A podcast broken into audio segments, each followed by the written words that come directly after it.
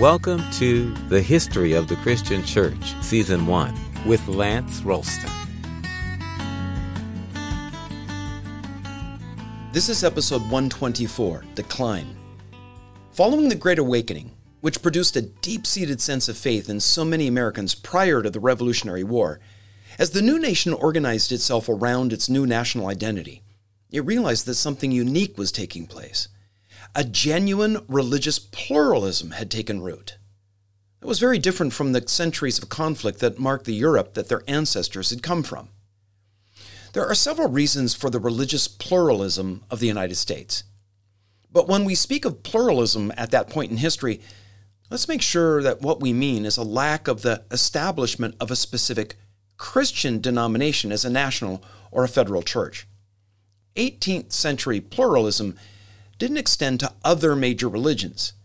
There were no Buddhist or Hindu temples, no Islamic mosques or Shinto shrines. Americans were Christians, if not of the committed stripe, at least nominally. The first reason for the religious pluralism of the United States was immigration after 1690. It brought a mixture of people with various faiths so that no group was dominant. The Quakers of Pennsylvania opposed a formal church structure which prevented the rise of a state church there. Now, please note this. While the First Amendment prohibited the federal government from establishing a national church, there was no ban on the states establishing a state church. Several states, in fact, had state churches. But the Quaker dominance of Pennsylvania resisted an established church. Their presence in New Jersey contributed to the religious mixture in that colony, and Pennsylvania's control over Delaware during most of the colonial period meant that freedom of religion was there as well.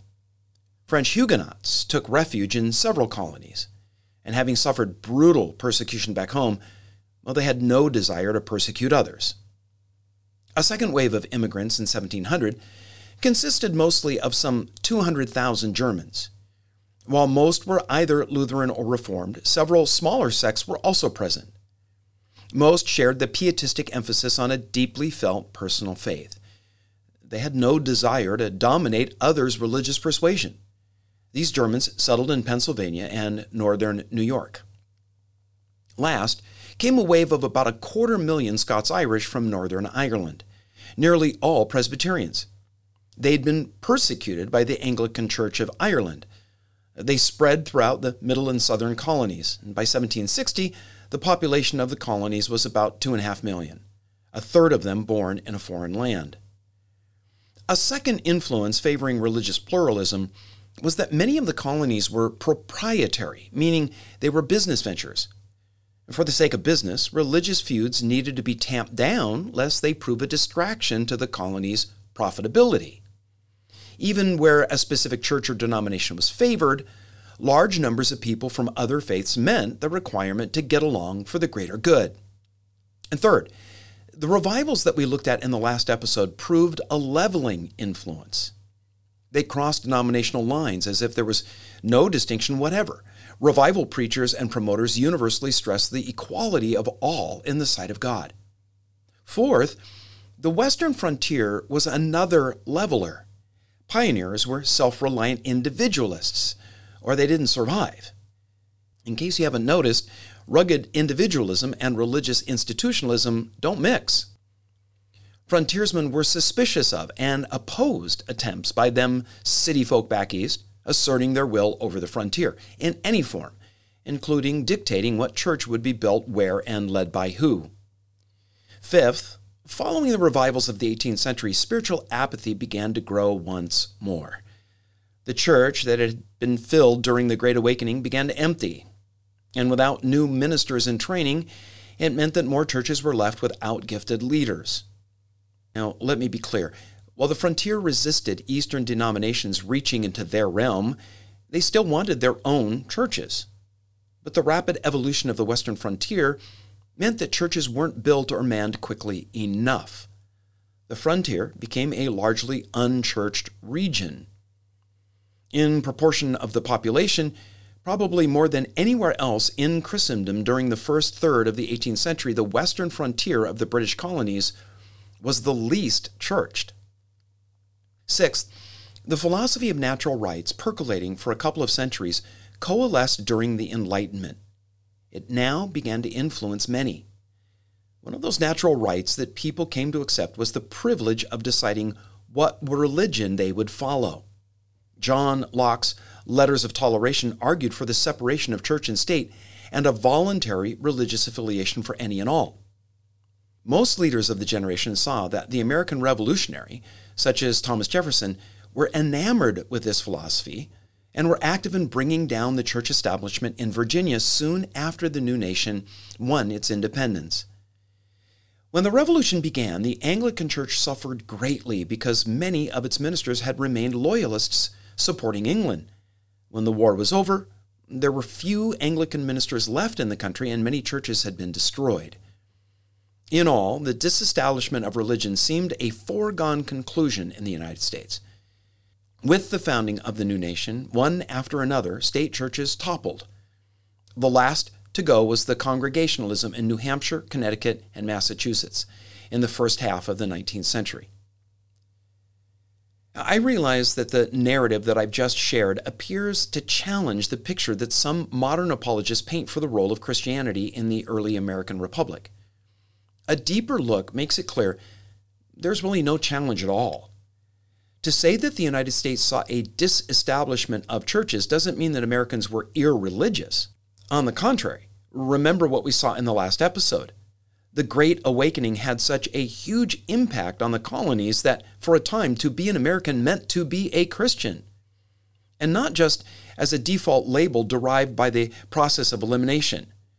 You know, that attitude that some have that says, well, I'm not a Hindu or a Buddhist or a Muslim, so I must be a Christian.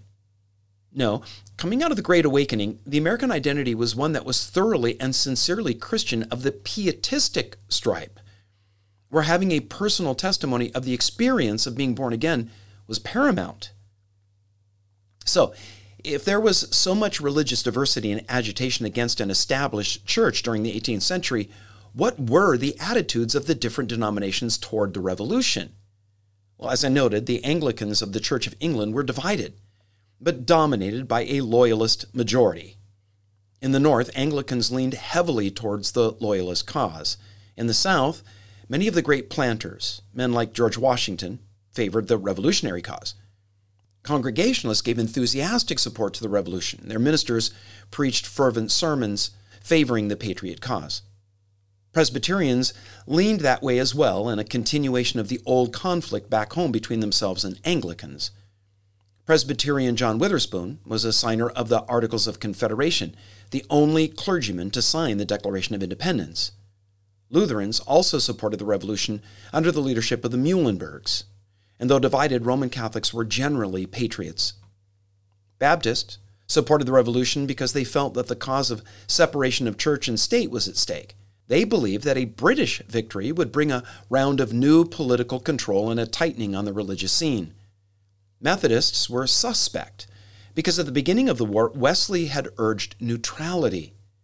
And then colonial preachers came out in support of the revolution.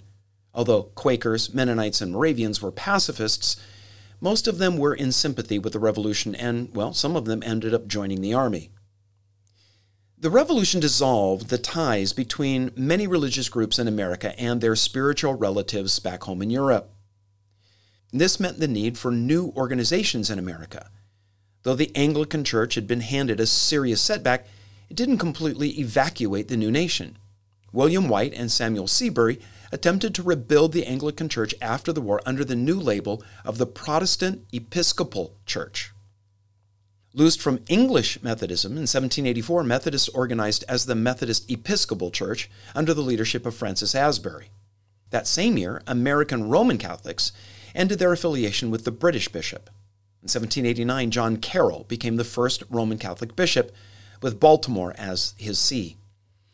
The Baptists formed a general committee in 1784, and the Presbyterians in Philadelphia drew up a constitution for their church at the same time as the national constitution was being formed in 1787. The Revolutionary War proved to be hard on religious life in America. Because most local churches supported the revolution, when the British took an area, they often poured out their wrath on houses of worship. Churches were destroyed when they were used as barracks, hospitals, and sometimes as storehouses of munitions. Pastors and congregations were absorbed in the cause of the revolution rather than in building up the churches. French deism and its philosophical cousin atheism became fashionable among certain elements of American society because of the new alliance with France. Rationalism took control of colleges and other intellectual centers. In some schools, there was hardly a student who admitted to being a Christian. Conditions were so bad during the years when the Constitution was being forged that politicians and ministers alike virtually gave up hope for the role of religion in American society. Bishop Samuel Provoost of the Episcopal Diocese of New York saw the situation as so hopeless he ceased to function. A committee of Congress reported on the desperate state of lawlessness on the frontier. Of a population of just 5 million, the United States had 300,000 alcoholics, bearing 15,000 of them a year. In 1796, George Washington agreed with a friend that national affairs were leading to a crisis that he was unable to see the outcome of. The closing years of the 18th century were dark, but let's remember, it's always darkest just before the dawn. Thanks for joining us at Communio Sanctorum. We really appreciate your listening and subscribing. Listeners are invited to like the Communio Sanctorum Facebook page and to write a review in the iTunes Store. For both Facebook and iTunes, search for History of the Christian Church. Looking forward to joining you next time.